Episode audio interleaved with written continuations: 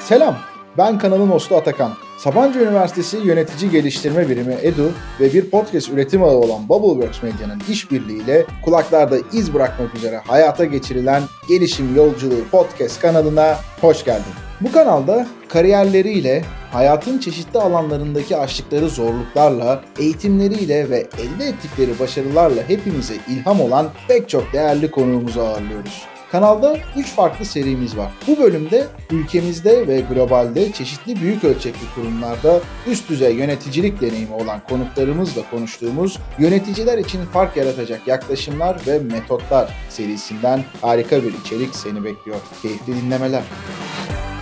Herkese selamlar sevgili gelişim yolculuğu dinleyicileri. Yeni bir bölümde daha sizlerle birlikteyiz ve yöneticiler için fark yaratacak yaklaşım ve metotlar isimli serimizdeyiz. Birazcık böyle resmi ismi olan ama aslında bunu hem böyle altını doldurarak hem de oldukça sempatik bir taraftan da ele alabilecek bir konuğumuz var bu bölümde. Ama ona geçmeden önce de bu bölüme özel kendisini buralara getirmek için çok zorlandık. Bu podcast ekosistemini takip edenlerin yakından da tanıyabilecek olduğu sevgili Seha Gürbüz bu bölümde konuk co-hostumuz oldu. Seha hoş geldin. Çok teşekkür ederim Atakan. Ben de Tuğrul abi gibi sempatik olduğumu düşünüyorum bu arada. Ben Tuğrul abinin adını vermedim. Hemen geldin yani direkt Aa, pardon, konuya. pardon. Ama. Kusura bakma, kusura bakma. O Ben zaman de teşekkür ederim. siz de kusura bakmayın. Doğru. Daha adım söylenmeden.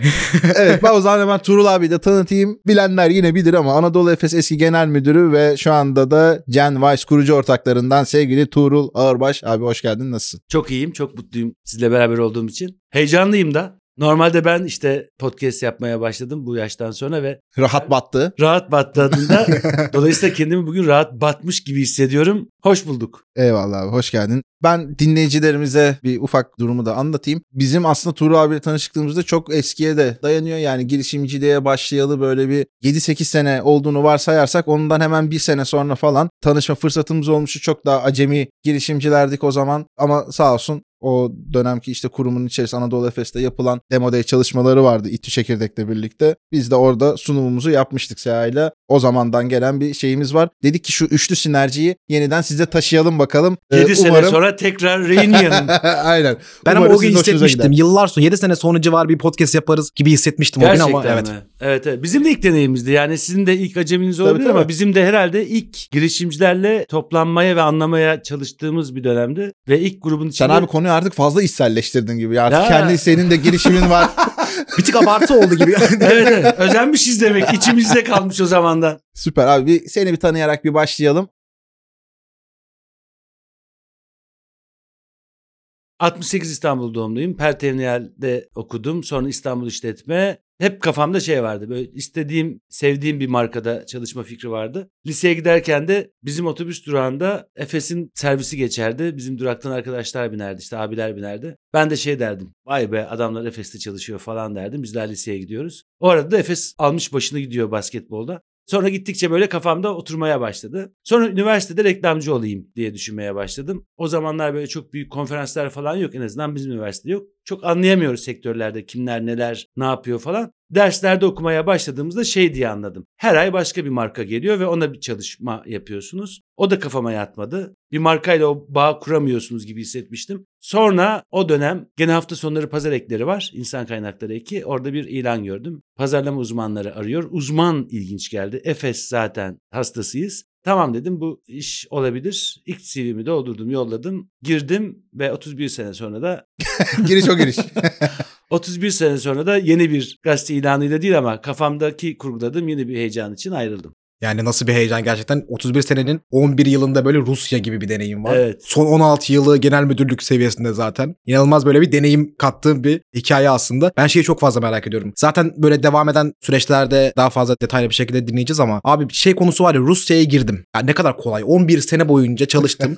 Rusya'ya girdim. Pazar payında belli bir yere geldim. Evet. Anlatması o kadar kolay ki. Yani söylemesi tek nefeste çıkıyor. Burada böyle izlediğin strateji, koskoca 11 senede neler yaptın, nasıl çıktıları oldu. Hatta belki Rusya'ya karar vermek. Rusya'ya karar yani? verme Hani anı, bir globale açılması girişimlerle de çok konuşuruz ya abi hani Evet. globale açılacağım. Ne yapacaksın ya abi yani nasıl açılacaksın? yani girdim merhaba evet Bir de Rusya'dayım böyle şu an. büyük kurum nezdinde o stratejiyi ortaya koymak vesaire. Tabii bizim kararımız değildi. Biz daha o zaman genç bir ekiptik. Bizim üstlerimiz, abilerimiz, çok sevdiğimiz insanlar şeyi çözmüşler. Her zaman olduğu gibi yani birileri dünyadan da çalışıyor olabilir bu fikirler ya da görüyor da araklıyor da olabilirsin. Tek bir ülkede olmak yerine farklı ülkelerde olmak ve markayı global yapmak. Marka sana aitse çünkü marka sana ait değilse yani çok da bana keyif veren bir iş değil. Başkasının markasını büyütmek, çalışmak, ondan sonra da havalı havalı gezmek bana çok yani şey değil. Ama bir Türkiye'den çıkan bir markayı, üstelik bir bira markasını, üstelik gidip biranın doğduğu ya da işte çok kültürün olduğu ülkelerde tutturmaya çalışmak çok keyifli bir şey. Bizde başlamıştı bu atılım. Hatta ben o dönemlerde iş geliştirme proje işleri yapıyordum. Romanya'ya falan gitmiştik böyle arazi bakmaya, Hatırlıyorum yani daha fabrika kurulmadan hisselerini satmak için böyle yatırımcı falan götürdüğümüzü hatırlıyorum. Hatta yolda kaza yapmıştık. Tarım Bakanı'na mı ne gidiyorduk? Ben 25-26 yaşındayım. Bir ekibi götürüyorum böyle yatırımcı ekibini. Araziyi gösterip biz burada fabrika yapacağız, çok satacağız falan diye satıyoruz yani. Hani fikri ve projeyi satıyoruz. Çok heyecanlı bir şeydi. Sonra da Kazakistan ve Rusya geldi arkasından. Rusya yatırımı tamamlandı ve bana bir gün telefon geldi. Telefonun ucunda Muhtar Kent o zaman CEO'muz başkanımızdı. Rusya'ya gider misin dedi. Ben de çok keyifli bir iş yapıyorum o zaman. Miller'ın lansmanını yapıyorum. Türkiye'de ilk defa işte bir yabancı lisanslı bir marka lansmanı yapıyoruz. Çok heyecanlı, çok keyifli. Gitmem dedim.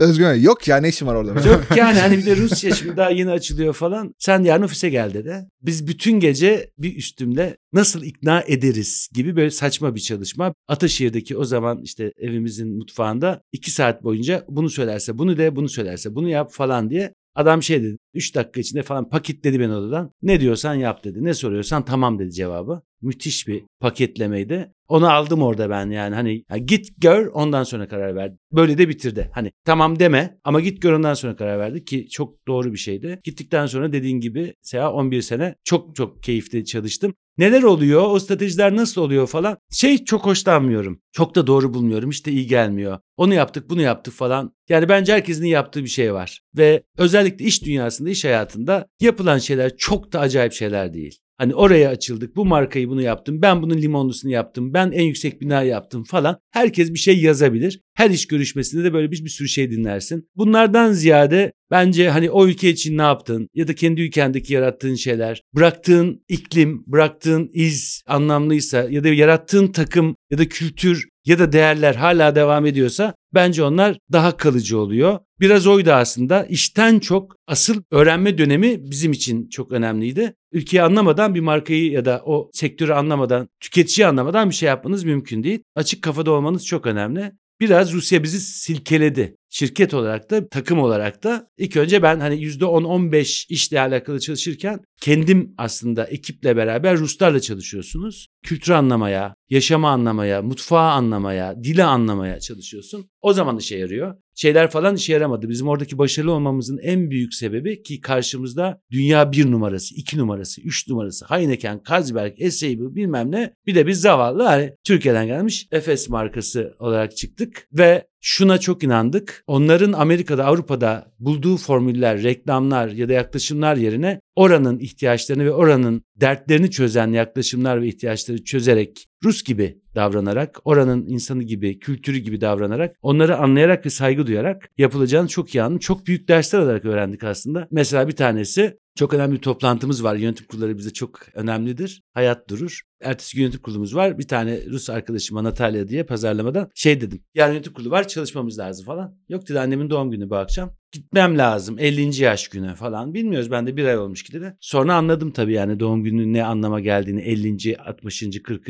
ya da herhangi bir. Sonra tabii bütün şirkette her gün bir doğum günü kutlamaya başladık biz. Yani hani öyle adapte olduk ki işten çıktıktan sonra masa kuruyoruz. Kimin doğum günü varsa kutlamaya başlıyoruz. Öyle adapte olduk yani hani ya da İngiliz, Hollandalı, Afrikalı genel müdürlerin yaşadığı gibi korumalı site içlerinde yaşamak yerine Rusların yaşadığı apartmanlarda, mahallelerde yaşamayı tercih ettik ya da çocuklarımızı Rus okullarına göndermeyi tercih ettik ki daha iyi anlayalım, daha iyi öğrenelim diye. Bence en önemli şey stratejiden çok bu. Adapte olmak, değişime ayak uydurmak ve aslında değişmek. Rus gibi davranmak. Yani oradaki e, değişim. Neredeysen ya da dünya neredeyse ya da dünya vatandaşlığı neyi gerektiriyorsa artık hani Rus gibi davranmak kavramından çok hoşlanmıyorum. Yani hani bugün git deser gitmem. Kızgınız. O açıdan bakmamıştım. Evet doğru. evet. Evet evet şu an Tamam sen iş odaklı. Aynen evet evet. evet evet. İş odaklı İş odaklı bakıyorsun. Haklısın ama şey bu, bu günler biraz çok mutlu olduğumuz günler değil oraya ama o günler çok keyifli günlerdi. Çok mutlu olduğumuz günlerde ve iyi işler yaptığımız günlerde. Aslında girişimcilik kasını böyle devreye soktuğumuz yerler ya abi. Yani o dönemler belki de böyle işte çok fazla girişimcilik MVP yaptık, çıktık, pazara gittik. Çok fazla konuşulan şeyler olmasa Evet. bile yaptığınız şey oraya oradaki kültüre uyumlanmak hep böyle girişimcilere anlatılan şeylerden bir tanesi. Şey vardır ya işte bir tane ürünüm var Almanya'ya açılacağım. İşte hiç oraya gitme. Buradan Almanya'ya reklam ver. Yani orada kim alacak onu? Seni nasıl tanıyıp alacak? Burada gerçekten oranın kültüre adapte olmak çok çok önemliymiş bence. Kesinlikle bence de zaten ben de işin inovatif tarafına doğru da biraz olayı böyle getirmek istiyordum. Bu tarz böyle kurumlarda da sen de biraz önce bölümün başında konuştuğunuz gibi işin inovasyon ve girişimcilik taraflarıyla ilgilendim. Bir yandan şu anda kendini de bireysel yolculuğunda da öyle bir patikanın içerisindesin. Bizim de dinleyicilerimiz de aslında yöneticilik yolculuğunda olan çeşitli kademelerde bulunan profesyoneller, girişimciler biraz da böyle bir üniversite öğrencilerinden de bir dinleyen arkadaşlarımız var demografik dağılımdan gördüğümüz kadarıyla. İşin bu tarafını adapte etmeyle ilgili ne diyorsun abi? Yani doğrudan kurumda yürütülen sürece girişimcilik, kurum içi girişimcilik, inovasyon artık ne diyorsan ama o bakış açısını adapte etmenin önemi ve nasılı? Zor Sanki bir anıyla geleceksin gibi geldi. Atakan bir şey var ama onu bir anlatayım ben. Şirketlerin bu alanda açtığı yol çok çok önemli. Yani buradaki yönetimin ya da yönetim kurulunun diyelim bakış açısı çok önemli. Biz özellikle Rusya'ya gittiğimizde çok doğru noktaları yakalıyorsunuz. Kendi işimizi kurmaya gitmiş gibi davranıyorduk ve o şekilde sahip çıkıyorduk bir Türk ekibi olarak ve çok da genç bir ekiptik. Gerçekten sanki girişimi kurmuşuz ve yeni bir orada işletme açıyoruz kafasındaydık. Çok rahat hareket edebiliyorduk. Çok hızlı hareket edebiliyorduk. Telefonla onayı alabiliyorduk. Tam aslında bugünkü girişim dünyasının konuştuğu kavramlar bizim hayatımızın içindeydi. O hız, o çeviklik, o kafa şey falan diye yorumluyordum ben bizim bakışımızı. İşte yabancılar ve devler balina gibi hareket ederken biz köpek balığı gibi böyle çarpa çarpa geçip gidiyorduk yani. Bazen böyle telefonda aa onay almamışız falan dediğimi hatırlarım. Yani aa 2 milyon dolar onay almadık mı falan biz buna falan diye. İşlere gidince anlatıyorduk da ya da bazen toplantılarda şu cümleyi kurduğumu da hatırlıyorum. 2,5 milyon dolarlık bir risk almak istiyoruz. Bir marka yapacağız. Batabilir de çıkabilir de yani ve onay aldığımızı da hatırlıyorum bunlara. Yani bunlar böyle çok doğru kafalar. Bet kafası. Ben hep öyle derdim yani. 10 tane 15 tane şeye yatıracağız, bet edeceğiz. Bir tanesi tutarsa hepsini çıkaracağız. Yani bu özgürlüğü almak önemli bir şey. Kurum içi girişimcilik falan yani biraz bazen kasma gibi geliyor. Evet biz de kullandık, biz de yaptık. Hala da çok önemli olduğunu düşünüyorum. O kaslar kaybolursa tekrar geriye çevirmek için uyguladık onu. En önemlisi kaybetmemek. Yani kurum içinde giren herkesin en aşağıdan en yukarıya kadar yetkilendirilmesi, özgür olması, karar verebilmesinin sağlanması, girişimci gibi düşünmesi ve davranması bence çok önemli ve başarıyı getiren şeyler. Bu bana biraz şöyle bir şey şey yapıyor. Şu anda da mesela işte içinde bulunduğumuz dönemde veya geçen sene hem işte ülkede seçim vardı. Ne yazık ki işte bir deprem felaketi yaşanmıştı. Ülkeyi krize sokan başka başka durumlar olabiliyor. Dünyada başka bir sürü 50 tane can sıkıcı durum var vesaire. Kurumların bunlardan belli bir ölçüde etkilenmesini mesela anlıyorum ama çok fazla bir beklemeli bir ruh haline geçiş olabiliyor. Bunun bütçesel kararları olabilir. Görece yine onları da anlarım ama bir duralım, bir bakalım ve onun çok uzadığı ve aslında elde fırsat varken veya insanların başkalarının durduğu yerde koşup bir fark yaratma şansı varken böyle beklenilen durulan ve hiçbir şeyin yapılmadığı falan yani o durmak da değil aslında geriye gitme gibi bir etkisi oluyor. Böyle bir şeyle karşı karşıyayız. Senin hiç böyle bir gözlemin oluyor mu veya bunu nasıl değerlendiriyorsun? Olmaz mı? En tehlikeli şey olarak yorumlarım ben bunu. Bu bazen dışarıdaki etkenlerden oluyor, bazen içerideki etkenlerden oluyor. Hatta bugün işte ben haftada iki gün on haberde yazıyorum. Bugünkü yazım tamamen bununla alakalı. Ekonomiyle alakalı ya da bir felaketle alakalı ya da herhangi bir sebepten dolayı küçük krizlerde alakalı. Genelde krizleri de kendimiz çıkartırız. Yani sorunları da kendimiz çıkartıp sorun çözdük demeye çalışırız ya biz öyle sorun çözmek iyi bir şeydir zannederiz. Abi git abi sorunsuz çöze çöze git yani aça aça yolunu yara yara Burada da şey diye düşünüyorum. Bunu bir yetenek gibi düşünürüz. Patron bak 3 tane sorun çıktı da hani çözdük bugün ilerledik Allah'a şükür falan gibi değil. Ya da işte kimse bir şey demeden ya biz bir durduk kestik hepsini. Bir alkış alalım sevgili arkadaşlar. Halbuki orada küçülme kafasına girdikçe ya da durma kafasına girdikçe daha da daralırsınız, büzüşürsünüz. Yani beyniniz büzüşür, işiniz büzüşür. Aldığınız, attığınız, hazırlandığınız o planlar, programlar durur. İğmeniz momentumunuzdur. Yani en kötü şey insanın kafasındaki yaşlılıkta da öyledir ya. Durursanız ölürsünüz. O yüzden de biz hani üretmeye devam edin, düşünmeye devam edin diyoruz. Çok aynı kafa. Şartlar ne olursa olsun hız artar azalır ama durmak ya da hani kafayı aksiyonları kesmek en tehlikeli şeydir. Organizasyon için özellikle hani siz yukarıda idare edersiniz de aşağıdaki onlarca yüzlerce size bakan insan sizin durduğunuzu görünce bir kere moralleri bozulur. O yüzden growth dönemleri, büyüme dönemleri en keyifli dönemlerdir. Yani hem şirket için hem çalışanlar için hem dışarıdan görülen çok net anlaşılır. Ama krizde de sanki growth varmış gibi, sanki büyüme varmış gibi düşünmek ve çalışmak tabii ki tedbirli olmak lazım. Bunun için de şey diye öneririm ben. Ya dışarıdan akıllı insanlarla konuşun. Çıkın içeriden. Herkes sizi durduruyorsa ya da içeride bir yangın varmış gibi göstermeye çalışıyorsa ya haftanın belirli bir gününü sadece düşünmeye ayırın. Dinlemeden kimseyi. Nasıl yaparız? Nasıl büyürüz? Her zaman büyüme fırsatı vardır. Çok katılıyorum Atakan. Her zaman büyüme, her zaman dönmeye devam edecektir iş. Birileri büyüyor. Krizde de büyüyor. Kötü durumlarda da büyüyor. Büyüdüğünü görüyoruz zaten. Sen büyüyemiyorsan durduğun içindir. Ya şöyle bir şey hissediyorum abi sen anlattıkça. Başarılı yöneticilerde, üst düzey yöneticilerde böyle durumu kriz anını kontrol edebilmek var zaten. Bir de gerçekten belli bir problem üretip değil de olaya ya bu bir sorun. Bunu çözmemiz gerekiyor arkadaşlar gibi yaklaşıp herhangi bir şey böyle uydurmadan, objektif bir şekilde yaklaşılan düşünce yapısı var gibi geliyor ama aynı zamanda da böyle yüzlerce insanı yönettiğiniz, ekipleriniz olan da bir kariyer yolculuğu bu. Buradaki insanları yönetirken işte onların da aslında sizin kafa yapınızda olmasını sağlamak için neler yapıyorsunuz? Nasıl bir ekip yönetim stratejiniz olmuştu kurumsal deneyiminizde?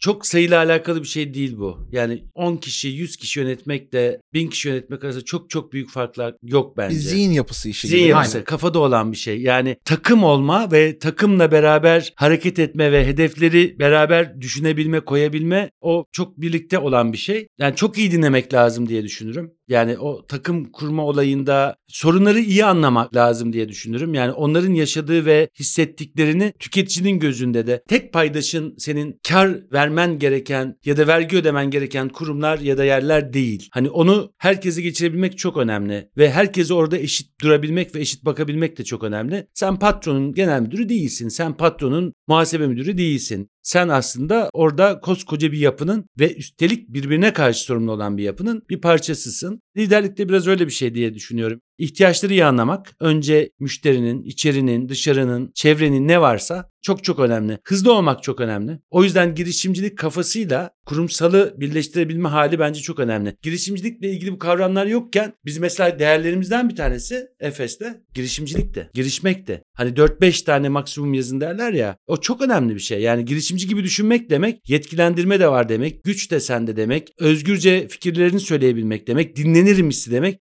Özellikle şimdi gençlerin daha çok istediği şeyler varsa zaten sorun çözülüyor. Girişimci olmak isteyen girişimci olsun ama girişimci olmak istemeyen diye bence bir şey yok. Girişimci gibi davranmak diye bir şey var. Bu kurumsalda da olabilir, devlette de olabilir. En başarılı devletteki insanlar da bence girişimci kafasına. Valilerde de böyle, belediye başkanlarında da böyle. Yani onlarla çalışmayı ve takdir etmeyi biz seviyoruz yani. Hani girişimci gibi düşünen insanlar hayatımızın her yerinde olsun. Abi muazzam bir örnek verdin. Ben de inovasyon danışmanlığı tarafında hep şeyi yaşıyorum yani. Ya illa girişimci mi ol? Ya hayır onu demiyoruz. Yani senin derdimiz girişimci yapmak değil aslında tamamen. Ama biraz önce söylediğin gibi o yaklaşımları alıp mevcutta yürütmekte olduğun işlerde uyguladığın ölçüde farklılaşabiliyorsun. Yani şu anda en azından günümüz dünyasında ve muhtemelen yakın gelecekte de bu yaklaşımlar seni hangi işi yapıyorsan ol. Yani istersen ressam ol yani veya sporcu ol fark etmez. Farklılaşabilmeni ve yine öne çıkabilmeni sağlayacak olan temel yaklaşımlardan bir tanesi de bu. Çok doğru bir yaklaşım ve ben şeyde çok inanıyorum. Yani tutkun neredeyse mesleğin ya da konumun ne olursa olsun bunu işe ve paraya çevirebilirsin. Yani diyetisyen de olsan paraya çevirebilirsin. Ressam da olsan. Hani o kafa bence çok önemli. Ya da bunu ortaklıklarla yapabilirsin. Hani sen çok iyi yaratıcısındır, ben çok iyi satıcıyımdır. İkimiz bir araya geldiğimizde hep kafa böyle çalışırsa işte de kurumda da yani o yüzden şeye de çok inanmam ben iş hayatında. Seviyeler, title'lar, bilmem neler insanlar tanıştırırken kendini şey derler ya ben işte X yerden genel müdür adını falan unutur söylemeyi yani hani aman onu bir söyleyeyim de hani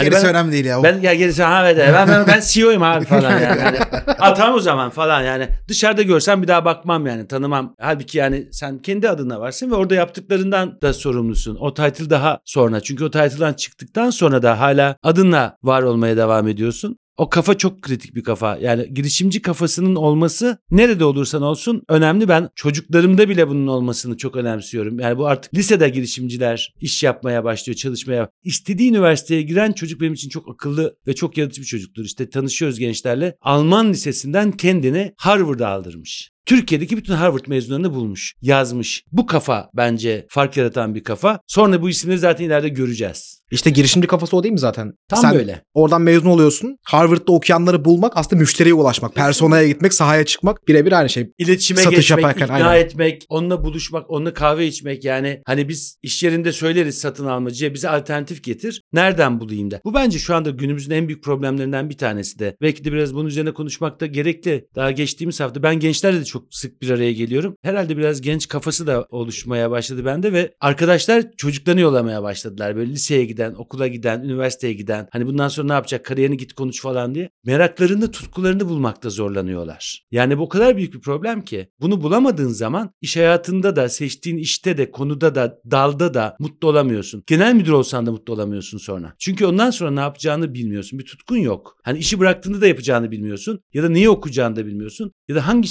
şirkette ne yapacağını da seçemiyorsun. Bunu böyle sürekli bulmaya çalışmak ve uğraşmak lazım. Bu da kitap okuyarak ya da hani çok okuyarak, çok derse girerek, masterlar yaparak olmuyor. Yapanları bularak, dinleyerek, takip ederek, darlayarak, karşısına çıkarak, sorarak bulmak en doğrusu gibi geliyor. Ağaçtan düşmüşü bulmak lazım biraz. E biraz öyle. Yani Veya düşmeden toplamışı da yani. ya öyle yani. önüne gelmiyor bunlar senin. Hani yani Tabii. iyi bir yönetici olmak için, iyi bir pazarlamacı, iyi bir finansçı olmak için bunun daha iyisini yapanlar varsa bul abi yani onları bulduğun zaman, tanıştığın zaman ya artık ulaşmak çok kolay herkese ve her şeye. Ulaşamayan insanın problemi kendisinde bence. En basitinden ben Tea ile de hep konuştuğumuzda şunun mutluluğunu yaşıyoruz. Bu tarzda içerik üretmeyi, derinlikli içerik üretmeyi biz bazen sorguluyoruz tamam mı? Yani çok emek gerektiren bir şey çünkü. Neden yapıyoruz veya bu nereye gidiyor diye tam da aslında bu dediğin tarafa hizmet ettiğimizi düşünüyoruz. İnsanlar bazen ihtiyacı olan bir şey hani tam kestiremez veya bunun derdinin dermanının hani nerelerde olduğunu illa bu arada bir, hani bir doktor gibi ilaç vermekten bahsetmiyorum ama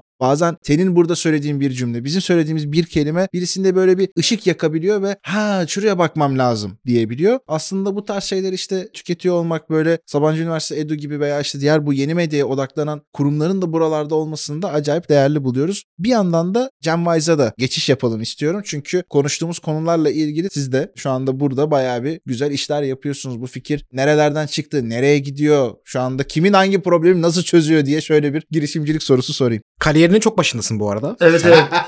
bir senelik E, aynen. e, kariyerim. Yepyeni bir kariyer. Aynen. Teşekkürler Seha.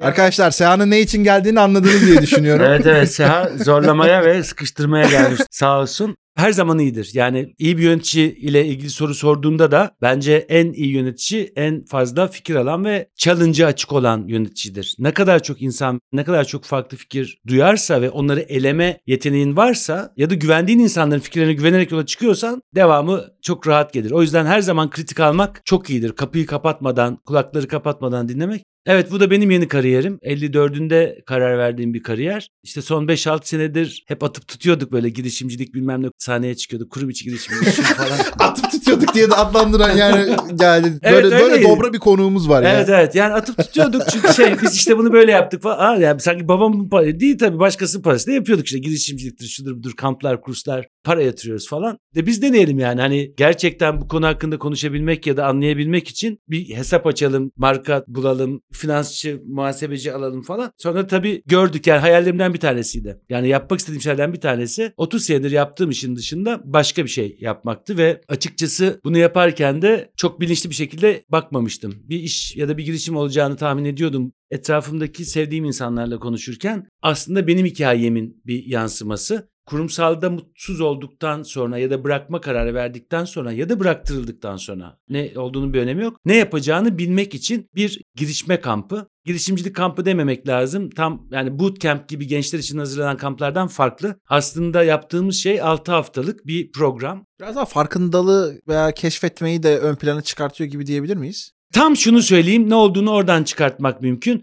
10-15 kişi senin kafanda düşünen insanlarla birlikte senle ilgili yani bir cömertlik söz konusu çok rahatlıkla kendini anlatabileceğin, açabileceğin, sorabileceğin, yardım edeceğin ve yardım alacağın insanlar farklı deneyimlerle birlikte benden ne olur, ne yapabilirim, ne yapmalıyım sorularına cevap ve ondan sonra da bunun alıcısı var mı, kim için, ne için sorularına cevap. Aslında baktığın zaman hani yanlış yaptığımız zaman iş hayatında da çok iyi bir kampanya yaptık. Çok para harcadık kurumsalda da. Yani gitmiyorsa ya da bulmuyorsa ne için olduğunu aynı şey. Yani girişimcilikte de aynı şey ve bunu biz bazen kurumsalda unutuyoruz. Yok oluyor yani hani yapıyoruz atıyoruz kayboluyor. Halbuki girişimcilikte öyle olmuyor yani bunun cevabını iyi veremezsen alıcısı var mı sorusunun cevabını kalmıyor masada yani yoksa binlerce defa podcast çek kimse dinlemiyorsa bir şey olmuyor yani. Birazcık öyle bizim Cem Vaz hikayesi de yani 6 hafta sonunda elinde bir kanvas oluyor iş planı oluyor sen ya da etrafındaki yapmak istediğin arkadaşlarla ortaya çıkan bir iş fikri var. Ne farkı var Atakan burada? Biz etrafımızdaki arkadaşlarımıza, ailemize, dostlarımıza sorduğumuzda genelde bizim gibi kurumsal havalı insanlar olduğu için aman yapma, aman çıkma, aman paranı yakma falan gibi cümlelerle karşılaşıyoruz. Halbuki burada acı ortak olduğu için evet bunu böyle yapabilirsin ama şuna dikkat et. Ama işte SEHA'yı ara, SEHA bunu daha önce yaptı gibi herkes birbirine network'ünü ve kaynaklarını açıyor ve pozitif yaklaşıyor. Şu anda çıkmayacak olsan bile kurumsaldan çıktığın zaman 2 sene sonra, 6 ay sonra, 7 ay sonra cebinde bir planın oluyor. Bence bu çok değerli bir şey haline geliyor. Kesinlikle. Biraz amalardan uzaklaşmak bile bence Evet. insana iyi geliyor. Daha özgürleştiriyor yani. Evet evet. Yoksa hep kendi kendimize de engel koyabiliyoruz. Başkaları da engel koyabiliyor. Biraz bu girişimcilikte sabırlı olmanın şeyine inanıyorum ben. Demin hani doğru bir şey mi yapıyoruz? Acaba çok mu derinlere iniyoruz?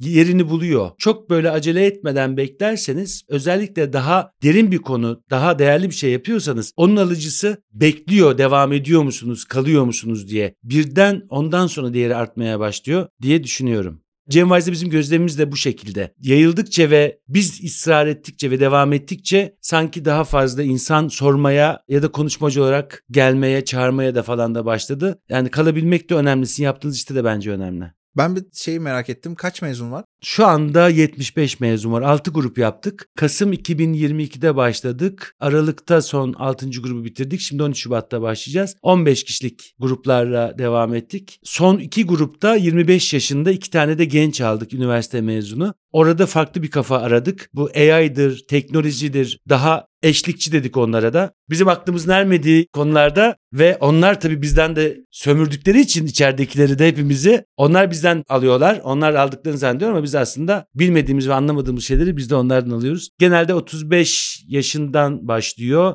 Yaş ortalamamız 47 şu ana kadar. Katılımcıların üçte biri yurt dışından Berlin, New York, Dubai, Kosova, Minsk, Almaty, Ne Moskova. kadar güzel ya. Evet evet. Açılmışsınız abi yine yurt Evet dışına. evet, globale. evet, evet. Artık abi. globaliz. Artık globaliz.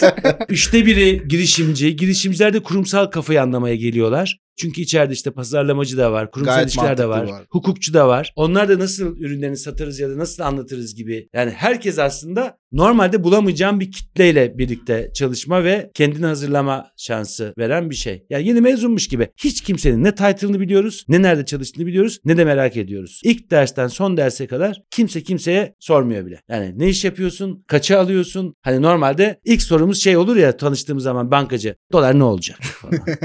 Bizde öyle bir şey yok. Yani hani bunu nereden ulaşabilirim? Bu ürünün alıcısı var mı? Tanıdığın avukat var mı? Hangi muhasebeciyle çalışırız? Dijital anlamıyorum, dijitalci tanıdığın var mı? Gibi aslında ihtiyacımız olan konuları aslında girişimci kafasını biraz yayma ve günlük hale getirme durumu diyebiliriz. Aslında o kişilerin kendi asetlerini böyle ortaya çıkartıyorsunuz, fark ediyorsunuz. Ben şey kısmını çok merak ediyorum abi. Burada hem 31 yıllık bir kurumsal kariyer deneyimim var. İnişleri çıkışları olan birçok böyle ana tanıklık ettiğin, hikayeleri gördüğün, yaşadığın, içinde olduğun bir dolu dolu bir kariyerden bahsediyoruz. Biz de böyle bir ya beni çok geliştirdi, bu bana çok şey öğretti ya da beni yaraladı, çok mutlu etti diyeceğin dönüm noktası bir hikaye, anı vesaire bir şey var mı? Yok. İkinci Al soru işte. oh Yani ne iyi her oldu sana. Her an. Seha. Hepsi çocuğum gibi bütün anılar. Evet evet çok anım var. Yani öyle mutlaka vardır. Hani olmaması mümkün değil ama her anını iyi değerlendirmek lazım diye düşünüyorum. Çünkü bazen şey haline getiriyoruz. Ben kendime de dikkat ettim. İşte o anı mesela muhtar kentli bir anı anlatıyorum. Ya da işte yönetim kurulundan bir anı anlatıyorum. Bazen öyle olmuyor. İşte bazen de o Rusya'daki Natalya'nın ben annemin doğum gününe gideceğim dediği an bir dönüm noktası oluyor. Çünkü o kültürü anlama hali biraz onu getiriyor. Orada onu dikkat etmek gerekiyor. Şeyi çok önemsiyorum. Gittiğin ülkedeki kültürü anlama, dinleme ve bekleme hali çok önemsiyorum. Yani ben aceleci bir adamımdır. Tez canlıyımdır. Herkes de çok iyi bilir. Çok hızlı karar veririm. Hiç değişmemiştir bu. Bu bazen hani tehlikeli de olabilir. Çoğu zaman da işe de yarayabilir. Çoğu zaman çoğu insan karar almak istemez. Yani kurumsalın böyle bir hali vardır. Ama ben almayayım da Evet, Atakan'a evet. atalım. Atakan da bir, bir beklesin. Oradan İşte ona bekleme geçsin. konusunun zaten Evet, evet. altyapılarından birisi de orada evet yani. evet. Bende hiç yoktur mesela. Ben hiç topu çevirmem. Yani direkt santrofor olarak kaçabilir ama vurmayı ve denemeyi tercih ederim her zaman. Kariyerde de böyledir. İşte bu Cem Wise işinde de biraz böyle herhalde. Kimsenin almayacağı kararlar, kimsenin çıkmayacağı yollar, yoldan çıkmalar bende boldur. Deneme ve merak bende boldur. Yani o merakımı kaybetmediğim durumlar beni mutlu ediyor. Merak ettiğim anlar mutlu ediyor. Yemek olarak da denemeyi severim. Fikir olarak da denemeyi severim. Çoktur mesela. Hadi bir tane anlatayım. Rusya'dan hadi şimdi aklıma geldi. Hadi yine iyisin sen. Vallahi oh rahatladım ya. Ah, yani hadi bakalım. Çıkıyorum ben. Hadi bakalım. Çok ilginçti mesela biz Rusya'ya gittik. Sergey Koptev diye bir ajans başkanımız vardı Darcy'de. Çok da iyi anlaşıyoruz. Çok da iletişimimiz de yüksek ve çok da iyi gidiyor. Efes ve Starimenlik diye bir marka yarattık biz Rusya için. Rus markası yarattık. Yaşlı değirmenci demek. Onun kampanyası falan çok çok iyi gidiyor. Benden önce başlamıştı. Bende de devam etti. Bir marka daha satın aldık. Ufa'da bir fabrika satın aldık ve Sokol diye bir markası var. Şahin demek ve kafamda şöyle bir şey var. Kesinlikle bunu başka türlü bir konumlama yapmak istiyorum. Adı da zaten çok klasik. Rusya'da hayvan isimleri çok önemlidir, çok değerlidir. İşte ayı çok değerlidir, şahin çok değerlidir. Özellikle nesli tükenen hayvanlar Kırmızı Kitap diye bir kitap vardır. Kutsaldır ve yaşaması için bütün ülke o hayvanları takip eder ve çok değerlidir. Beyaz ayı, işte şahine bilmem nesi, bizdeki kelaynak gibi. Ne kadar değerli bizde bilmiyorum. Birecik'te gidip görmüştüm ben bir gezimde. Birecik'in daha çok patlıcını meşhur mesela. Kelaynağından ziyade. Kebabı muhteşem oluyor. Buradan bir yemek tavsiyesi Evet. de aldık. Çok iyi oldu evet, ya. evet, Vallahi evet. ama yani o kadar garibime gitmişti ki yani Birecik ve Evet, Kelaynak Birecik patlıcan çok var. meşhurdur. Ama mesela bizim bildiğimiz şey o patlıcan kebabındaki patlıcan Birecik patlıcan olursa dadından yenmez Ee, hali oluyor. Bu Sokol'un, Şahin'in lansmanını yapacağız ve bizi Türkiye'den çağırdılar marka konferansında. Nasıl buldular bilmiyorum. Beni çağırdılar. Konuşmacı olarak geleceğim ben Rusya'dan. Starimenlik Rusya hikayesini anlatacağım. Sergey ile beraber geldik. Ben onu da konuk olarak getirdim. İkimiz sahneye çıktık falan. Çok böyle keyifliydi. Anlatırken VADA diye bir şey gördüm ben. Mor bir şey vardı hatırlar mısınız? Bu kredi kartı mı neydi? Yapı kredinin galiba. Sesini bile yaparım da şimdi. Yap hadi ya. Bada! İşte bu. Şimdi çok ilgimi çekti o. Orada bütün böyle konferansında galiba sponsoru falan. Dedim ki Sergey'e Vada gibi bir şey istiyorum. Yani birayı böyle anlatalım. İşte hani iyi araklarsan iyi olur ya. Biz hiç bira göstermeden, bira lafı etmeden, üstüne bira yazmadan bütün kampanyayı Piva Sokol, aynadaki yansıması Ovip Lokos, Ovip Lokos üzerine kurduk ve bütün rap şarkıcılarıyla hiç bira görüntüsü olmadan ve karakterler yaratıldı. İşte bir ayakkabı, bir Discman, bir bilmem ne onu götürüyor, onu bilmem işte tutsak alıyor, esir alıyor falan. Böyle hikayelerle, raplerle falan yani bu geldi aklıma. Bilmiyorum ya oldu mu? Çok çok iyi bence. Çok merak ettim bu arada. Ovip Lokos diye Oradaki bakarsan görüntü. YouTube'da çıkabilir. Yemek tavsiyesi aldık. Yöneticilikle ilgili tavsiyeler aldık ama orada son bitirirken bir şey daha alacağım. Anı dinledik. Kuş cenneti. Anı dinledik. Kelaynaklara selam verdik. Bizde de bu şey var ya Uludağ'da hani 3 tane ayı var. Bir türlü uyuyamıyor hayvanlar. Aklıma o geldi birden. Sürekli onların fotoğraflarını, videolarını paylaşıyorlar. Böyle yol kenarında duruyor böyle bayılmış bir şekilde hayvan. İnşallah sağlıkla hayatlarına devam kurtarırız. ederler diyeyim. Biraz aslında bu doğa, hayvanlar falan tarafından konuşmak da kapatırken soruyu başka türlü soruyorduk ama böyle soralım diye geçti aklımdan. Öncesinde sen de vermişsin zaten tüyoyu. Sence gelecekte hangi yönetici profili dünyaya daha faydalı olur? Ya şirketlerin amaçlarını çok net belirlemeleri lazım. Şirket derken tabii içindeki insanlarla beraber paydaşlarının diyelim. Hani benim bu kadar uzun tek bir şirkette çalışma sebebim benim değerlerimin şirketle çok örtüşmesiydi. İlk başlarda yani ikimizin de ikimizin de diyorum bak ne kadar acayip bir şey değil mi? Yani sanki insanmış gibi o tombul şişe. Yani ikimizin de çok benzer hayallerinin olmasıydı. Zaten bir süre sonra o hayalleri sen yaratmaya başlıyorsun. O takımın içerisinde olunca, sabırlı da olunca. Bence amaç çok önemli. Geleceğin yöneticisi de gerçekten şirketten ya da kurumdan ya da markadan önce dünyanın ya da işte çocuğunun nasıl yaşamasını hayal ediyorsan biraz onu düşünmek lazım. Yani nerede yaşamasını, nasıl yaşamasını, hangi atmosferde, hangi iklimde yaşamasını istiyorsan biraz onları kurgulamak lazım. Birazcık da o markayı ve kurumu yöneticinin ben çok kuvvetli bir gücü olduğuna da çok inanıyorum. Yani beraber yönetiyorsunuz ekiple beraber ve o güç sende. Oraya taşımak lazım. Geleceğin yöneticisi de dünya için yapılacak ne varsa elinden geleni yapıyor olması lazım. Bazen bu iş hayatındaki son günü olsa da ahlaklı, edepli, zeki, çevik, değerine sahip çıkan, para için, tekne için, Rolex için değerlerini satmayan, dünya için canını veren diyelim. Hani iddialı olsun diye de bu cümleyi kurguluyorum. Ve yapacaklarını da biliyorum. Bu yeni kuşağın bizden daha farklı olarak bunlar için daha fazla savaşacağını düşünüyorum. Çünkü çok da fazla şansı kalmadı. Çok da iyi bir şey bırakmıyoruz maalesef. Hala da hani çok iyi sinyaller almıyoruz tabii gelecekle ilgili bugünden itibaren baktığımızda. Benim tek hayalim artık hani çok hızlı bir şekilde şirket yönetiminin 30-35 yaşa devredilerek çekilmesi ve tüm bu çekilen arkadaşların da Cem Wise'de ben bedava çekilme karşılığında bedava davet ediyorum. Hani o deneyimleri ve şeyleri başka işlerde kullanım ama büyük işleri ve gelecekle alakalı, dünyayla alakalı işleri bence gençlere bırakmanın zamanı geldi diye düşünüyorum. Gençlerin bizden daha iyi olduğunu düşünüyorum. Süper. Bunu ayrı bir tartışalım isterim. Ne bileyim üzüldüğünüz gibi yani. Hayır böyle başta bir romantik başladın ya. İşte, Ya. Aynen. Aynen. Sonu sert mi? Böyle çarpıcı oldu bilmiyorum. Ben kend- ha. Bu Kendim şey kendime gele. Önümde bir bilgi. O, sen de 36 yaşında mı genel müdür oldun? Evet abi 36 yaşında.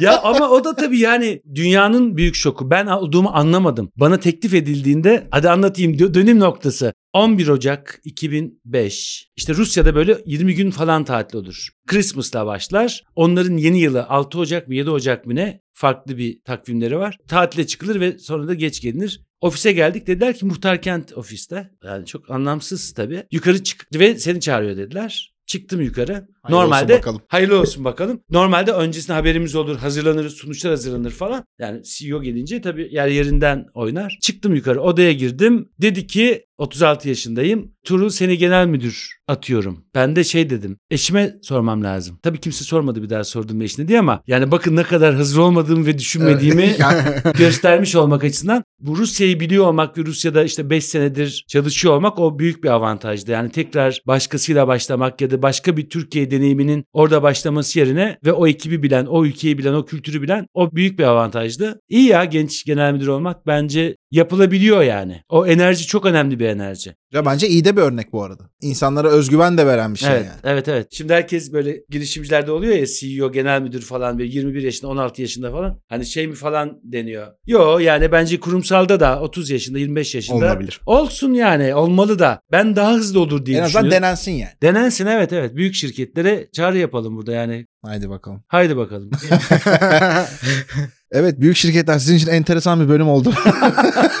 Kesinlikle öyle. Bence böyle büyük olacaklar. Süper. Seha var mı eklemen? Benim eklemek isteyeceğim hiçbir şey yok şu anda. Çok keyifliydi Geldin gerçekten. tüm dengeyi bozdun. Tüm Ha, dengeyi eklemek bozdum. isteyeceğim bir şey yok diye de böyle naif bir şekilde ayrılıyor.